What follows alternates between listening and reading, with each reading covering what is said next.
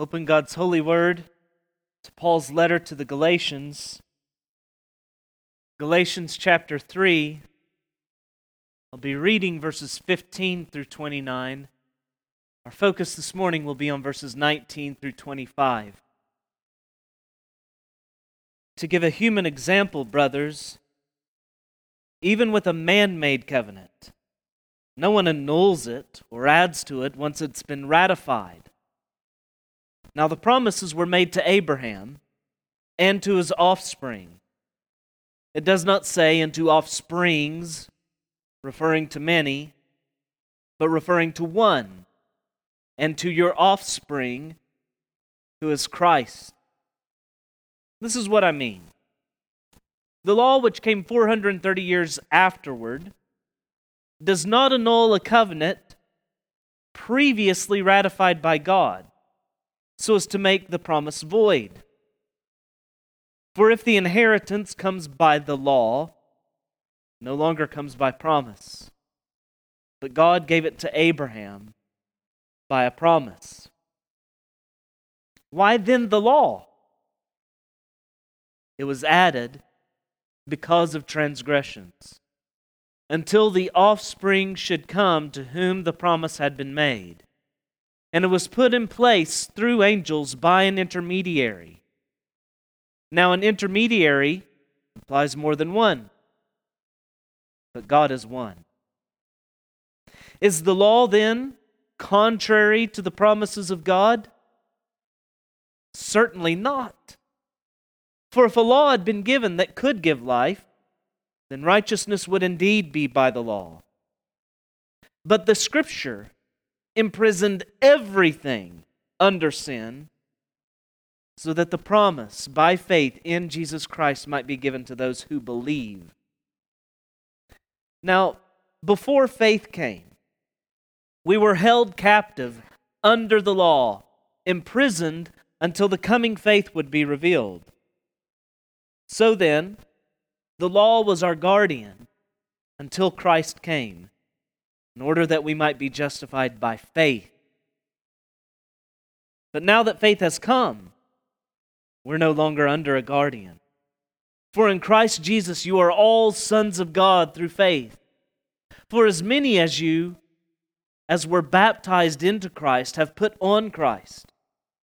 There is neither Jew nor Greek, there's neither slave nor free, there is no male and female for you are all one in Christ Jesus. And if you are Christ's, then you are Abraham's offspring, heirs according to promise. This is the word of the Lord. Thanks be to God. Let's pray.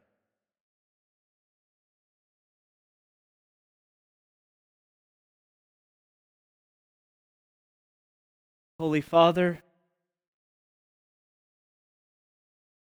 for any sinner outside of Christ, may your law drive them to Him this morning. And for your saints,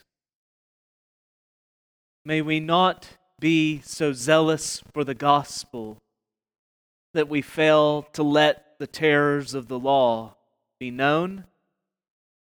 And may we anew sense the glories of the gospel as we too feel the guilt, oppression, and bondage of the law, yet knowing, praise be to God, we're free from it in Christ. Send your Spirit now to teach these things. In Jesus' name, amen. In defense of the doctrine that men have only ever been justified by faith alone in Christ alone, Paul has argued that the law did not annul the promise, verse 17. And the demonstration that this is so is that the promise was made to Abraham and his offspring, who is Christ. So, on one side of the law, you have the Christ to whom the promise is made. And then on the other side, You have the Christ who is the fulfillment of that promise, incarnate, crucified, risen, and reigning. That being so, the question naturally comes why then the law? What was its purpose? That's a question that divides many. Divided Paul from the Judaizers, divided Protestants from Rome, even within evangelicalism. This is a question that though they get the gospel right, it divides dispensationalists from those who hold to some form of covenant theology or some other figment. It even divides, distinguishes between various strains of covenant theology as to how this question's answered. Here, though, Paul answers narrowly.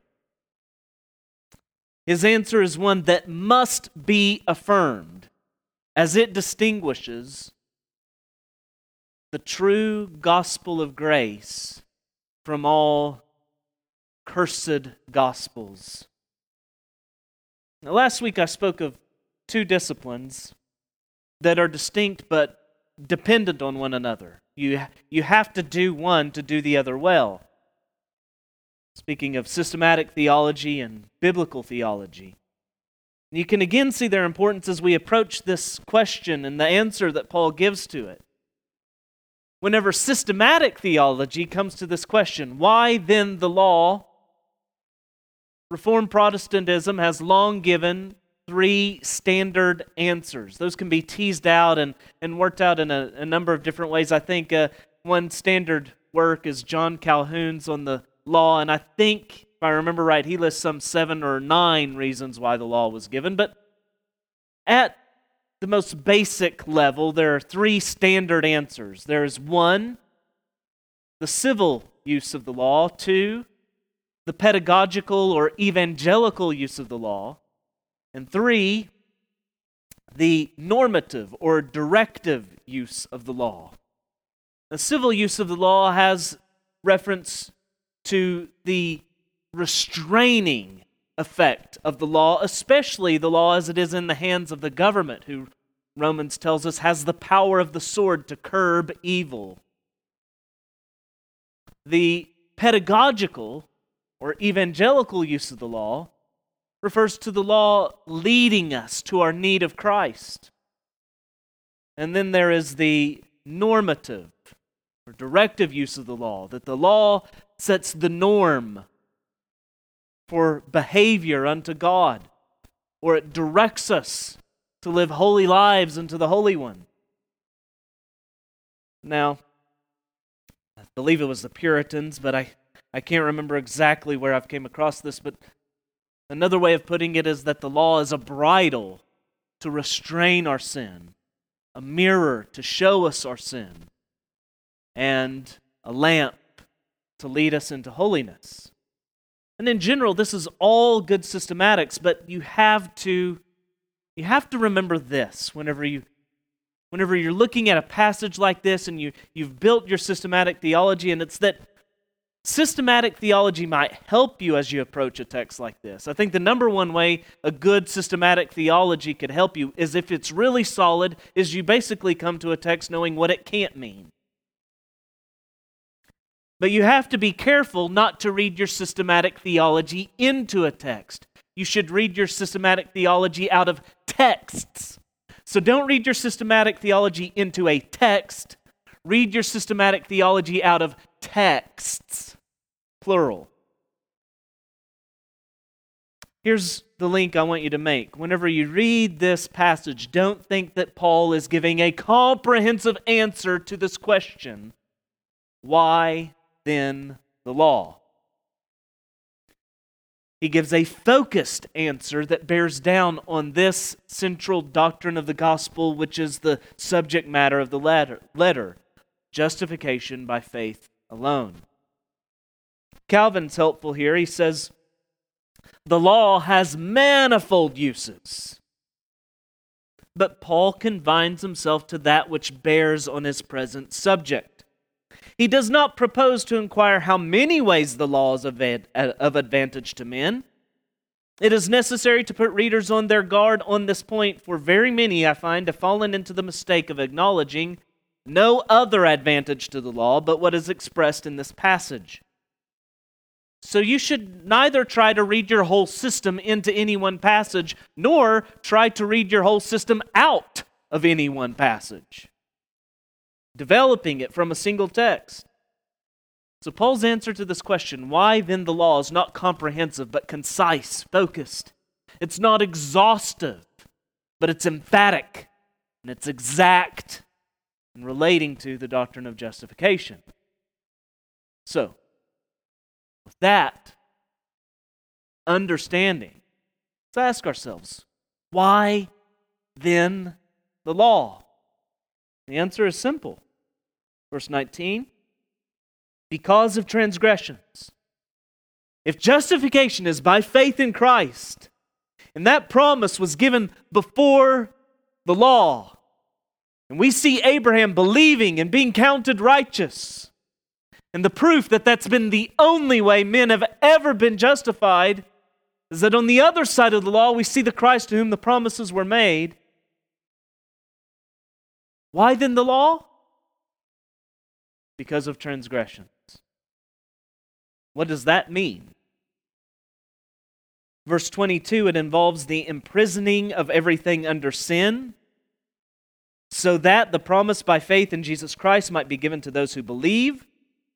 It relates to the law, verse 23 forward, acting as a guardian, or better, a pedagogue to bring us to Christ. And so you can really quickly see that a lot of this relates to what we've talked we, we spoke of as the second use of the law. Listen to how Paul speaks of this in Romans. In chapter 3, he explains that the purpose of the law is not to justify, but to cause men to know that they are sinners in need of a gracious justification. And in 320, he writes, For by works of the law, no human being will be justified in a sight, since through the law comes knowledge of sin. Romans 4, after explaining that the promise given to Abraham did not come through works of the law, but through the righteousness of faith, he says, For the law brings wrath, but where there is no law, there is no transgression. So all this is akin to the same pointed answer he gives in Romans 5:20 whenever he says that the law came to increase the trespass. It was given because of transgressions, meaning it was meant to imprison everything under sin, meaning was meant to make you know the sin that is, make it blatant, make it obvious, to increase it, make it vivid and clear. One theologian put it this way Satan would have us prove ourselves holy by the law, which God gave to prove us sinners.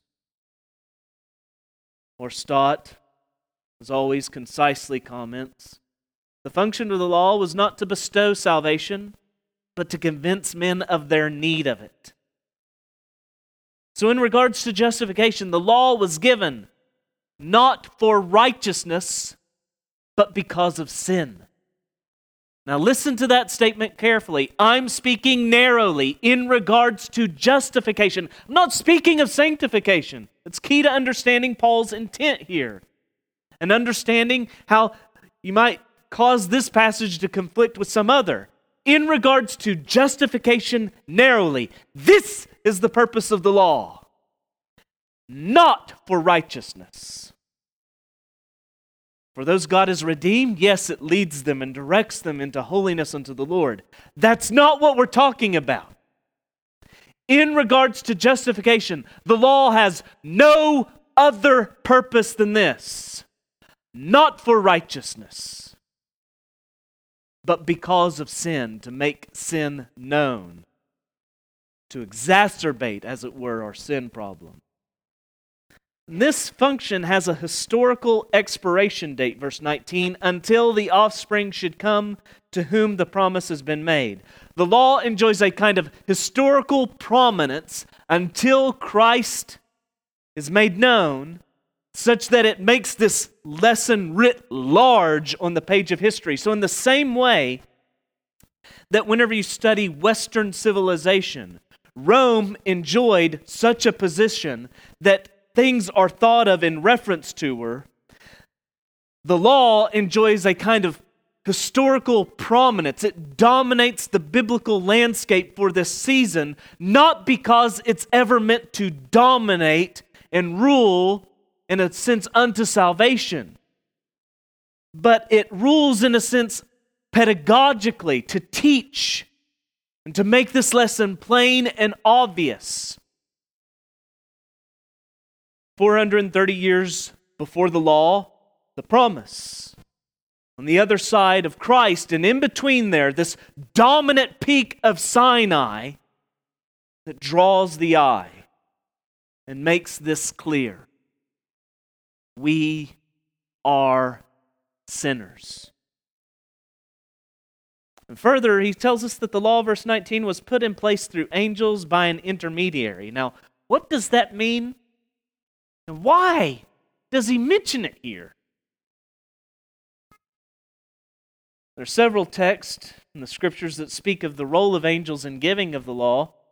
That's about all you learn is that they had some kind of role. It doesn't, doesn't elaborate on it. Just know that whenever the law happened, angels were involved. Can't tell you anything more than that. Deuteronomy 33. Yahweh came from Sinai and dawned from Seir upon us. He shone forth from Mount Paran. He came from the ten thousands of holy ones with flaming fire at his right hand. Psalm 68 17. The chariots of God are twice ten thousand, thousands upon thousands. Yahweh is among them. Sinai is now in the sanctuary. Most plain, Acts 7:53 tells us that the law was delivered by angels. Or we go to Hebrews 2 2, and it speaks of the law as the message declared by angels. So angels were involved. But why does Paul bring that about up here? I think it's that the way that the law was transmitted speaks to its limitation. The promise was spoken directly to Abraham. And the one who is the fulfillment of that promise is God. The one who mediates the new covenant is God. The one who's now in between us and God is God the Son, Emmanuel, God with us. So, again, this just highlights the priority of the promise over the law. And so, then, that settled, the question Next comes verse 21 Is the law then contrary to the promises? Are the law and gospel at cross purposes? And Paul answers emphatically certainly not. If a law could give life, then righteousness would be by law, verse 21. But the law can't, that was never the express purpose of the law to give life. It was never in competition with the gospel. Instead, the purpose of the law, verse 22, is with Scripture, in harmony with all other Scripture, to imprison everything under sin. So the law, with every other piece of Scripture, imprisons everything under sin. The gospel says you're a sinner. The law says you're a sinner. All of Scripture says we're sinners. There's not two different messages there. And it doesn't just say you're a sinner, it imprisons everything. I think that is Paul's intent in saying this. It imprisons everything under sin. It says, because man sinned, whom creation was under his feet, he was given dominion. Because he sinned, the earth was cursed. Everything is under sin because man sinned. And the work of the law, as it's written on the consciences of men, testifies against all men in this regard. So, Romans 2 All who have sinned without the law will also perish without the law. For when the Gentiles who do not have the law by nature do what the law requires, they are a law to themselves, even though they do not have the law. They show that the work of the law is written on their hearts, while their conscience also bears witness, and their conflicting thoughts accuse or even excuse them. Then, on top of that, what happens in God's scheme of redemption and his revelation of redemption to bring men to himself is that the law given through Moses makes this blatantly plain and obvious. A child may instinctually know not to touch whatever it is. They know not to touch. There's a kind of law written on their hearts. That would be disobeying if I touched that. But whenever daddy says, don't touch, it highlights the rebellion so much more. And so it is with God's law. In Romans 7 7, Paul asks, What then shall we say? That the law is sin? By no means. Same kind of objection. Yet if it had not been for the law, I would not have known sin.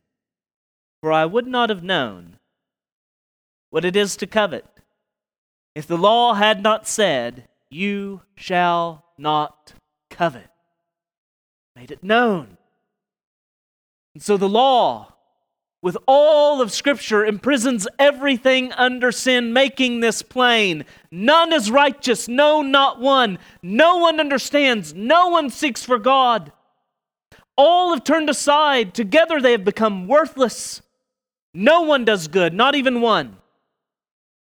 Their throat is an open grave. They use their tongues to deceive. The venom of asp is under their lips. Their mouth is full of curses and bitterness. Their feet are swift to shed blood. Their paths are ruin and misery. The way of peace they have not known.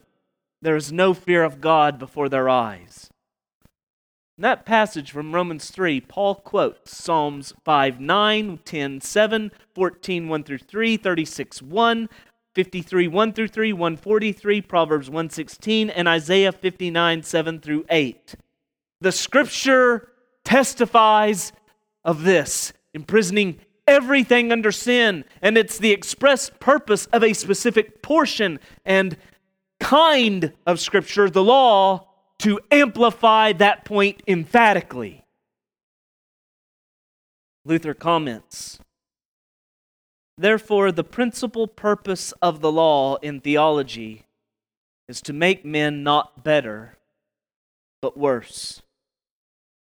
That is, it shows them their sin, so that by the recognition of sin they may be humbled, frightened, and worn down, and so may long for grace and for the blessed offspring. The law was never a program to work off your debt any future payment rendered. And let's just speak theoretically as if it were possible. Even should you render perfect obedience from this point forward in your life, conforming to the law without fall, you would only be giving God what He is due. You did nothing concerning what He was due. This is not a hole you can dig out of by works of the law.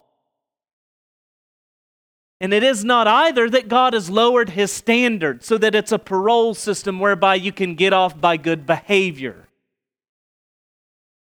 The law is the sentence of our condemnation. And Paul has already spoke of that terrifying sentence in verse 10 Cursed be everyone who does not abide by all things written in the book of the law and do them. How is this not contrary to the promise of the gospel? Because the gospel speaks to none but sinners. One cannot hear the gospel until their ears have been slapped by the law and are ringing with guilt. The scripture imprisons everything under sin so that, verse 22, for this purpose,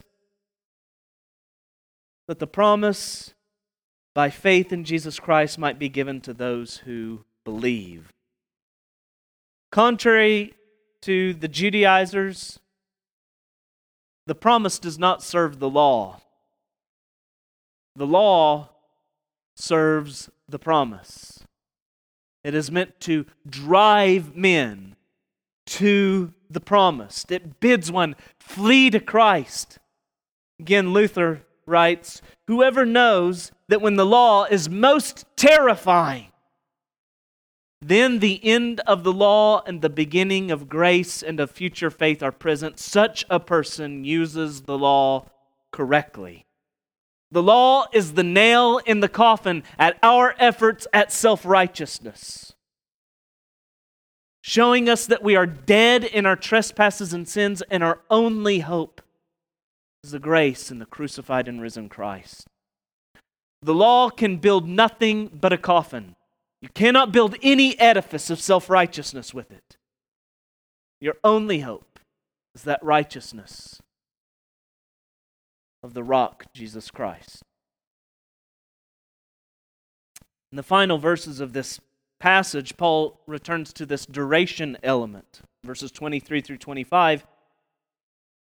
Before faith came, we were held captive under the law, imprisoned under imprisoned uh, until the coming faith would be revealed. So then the law was our guardian until Christ came, in order that we might be justified by faith. But now that faith has come, we're no longer under a guardian uses this peculiar faith before faith came. Now, Paul's already explained that Abraham was justified by faith. He makes it clear that this has always been the way of life. Quoting Habakkuk 2 4, the righteous shall live by faith. Hebrews 11 also makes this really clear that all the saints of old lived by faith. What's meant by faith coming? Well, theirs was an anticipatory faith. And speaking of faith coming, it's clear by this passage is parallel with Christ coming, that which their faith was in. And now that Christ has come, for those who believe in him, the law has met its end, its duration in this purpose. Again, Luther, the law, he says, with its function, does contribute to justification, not because it justifies, but because it impels one to the promise of grace and makes it sweet and desirable. Therefore, we do not abolish the law, but we show its true function and use, namely, that it is a most useful servant impelling us to Christ.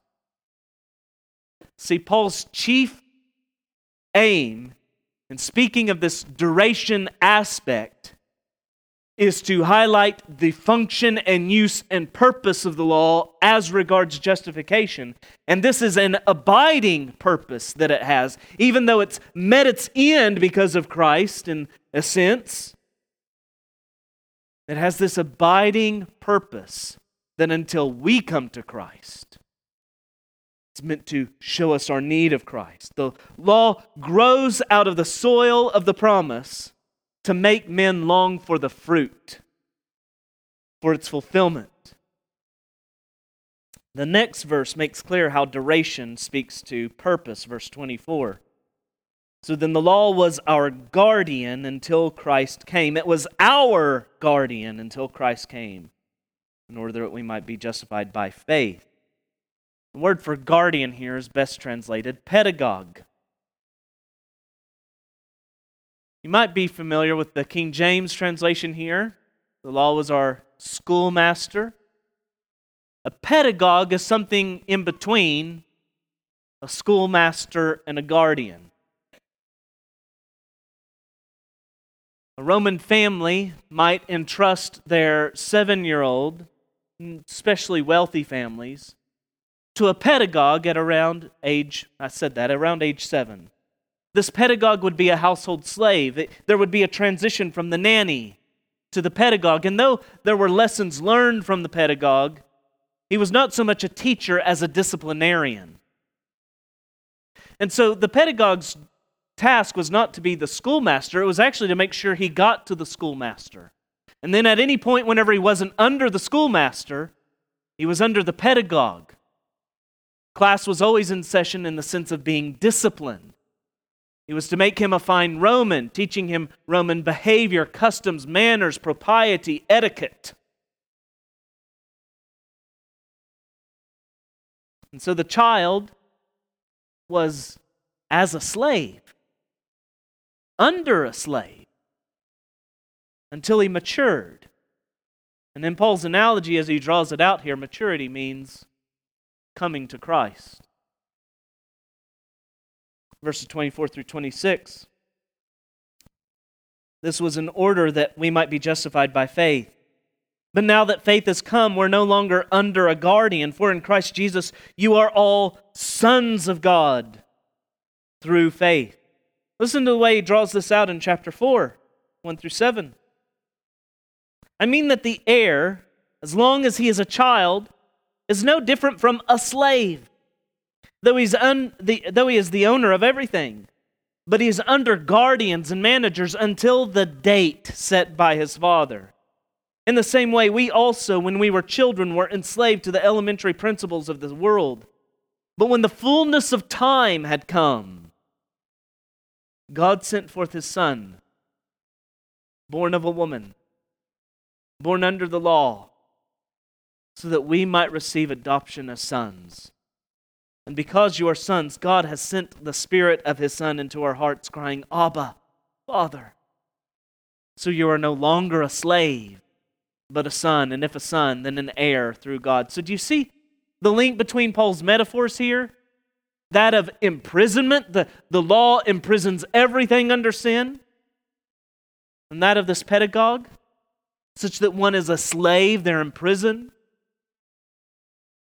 and the kind of freedom that both the law and both metaphors is meant to drive us to being found in Christ.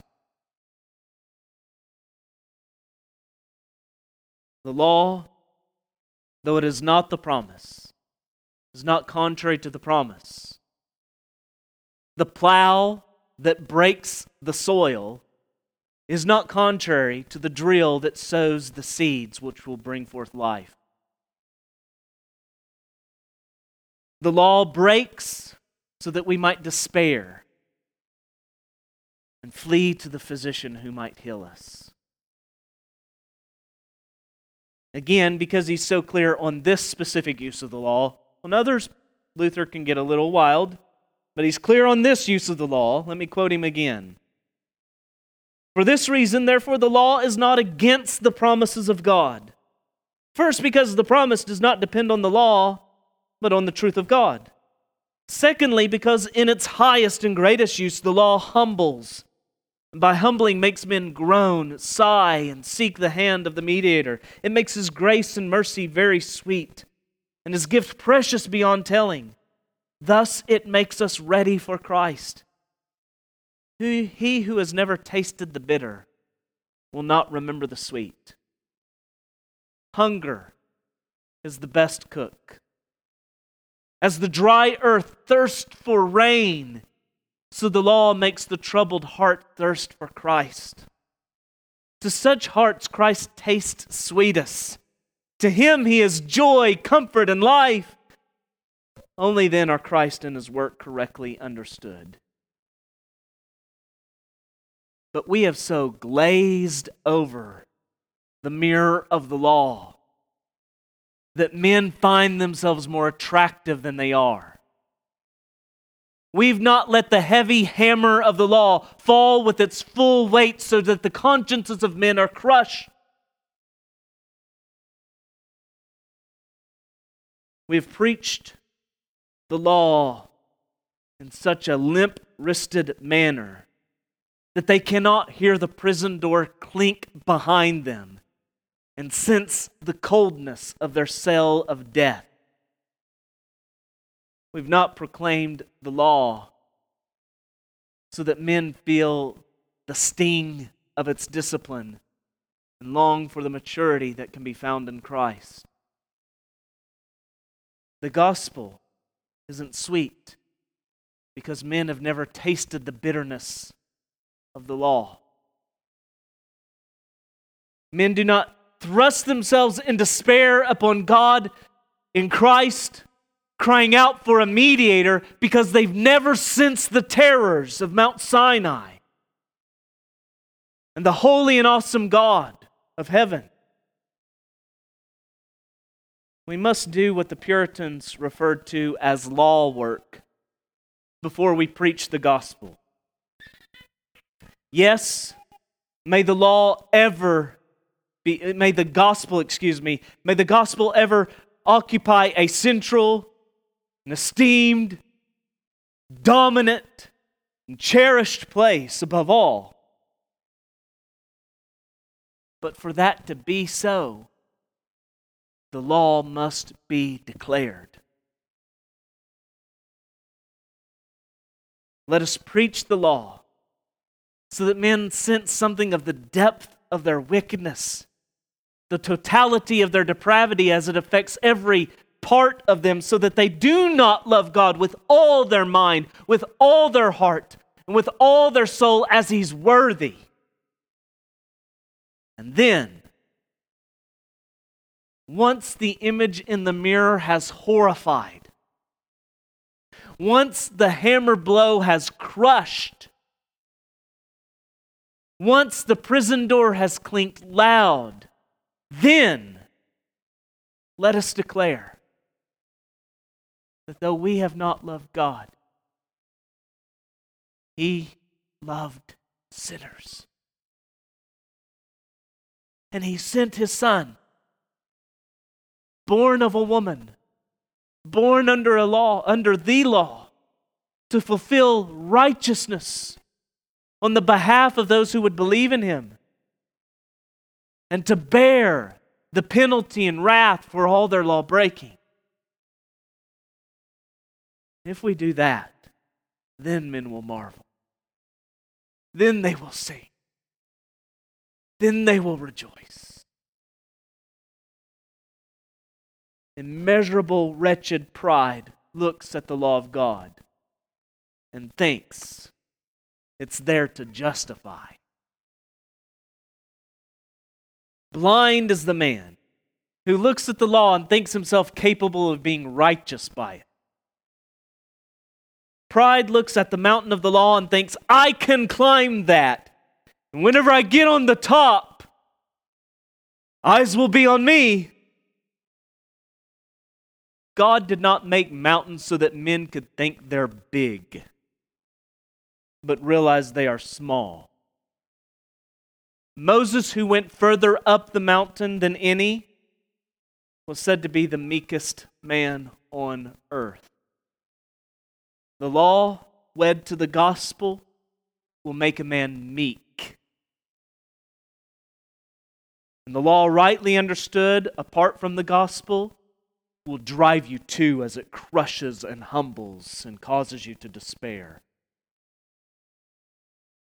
Sinner, look to Mount Sinai and the holy God of heaven and look down on yourself in all your wretched sinfulness. But then, look to Mount Zion and look up to the crucified and risen Christ and believe on him, and you will be counted righteous with his righteousness. You can neither see nor understand Zion until you have beheld the, tor- the horrors of Sinai. Let us never tire of preaching the terrors of Sinai because it will drive men to the Savior of Zion and it will magnify his righteousness. The price he paid to redeem sinners from the curse due for all their law breaking. Let's pray. Holy Father, thank you for the grace that is in your Son. Nothing in our hand we bring, simply to your cross we cling. He is our righteousness and He alone. We stand on Him and we come before you, sons and heirs, crying out. And I pray that we would be faithful in letting the law have its work so that the gospel might prove to be the power of God unto salvation for everyone who believes. May it be so. In the strong name of Jesus we pray. Amen.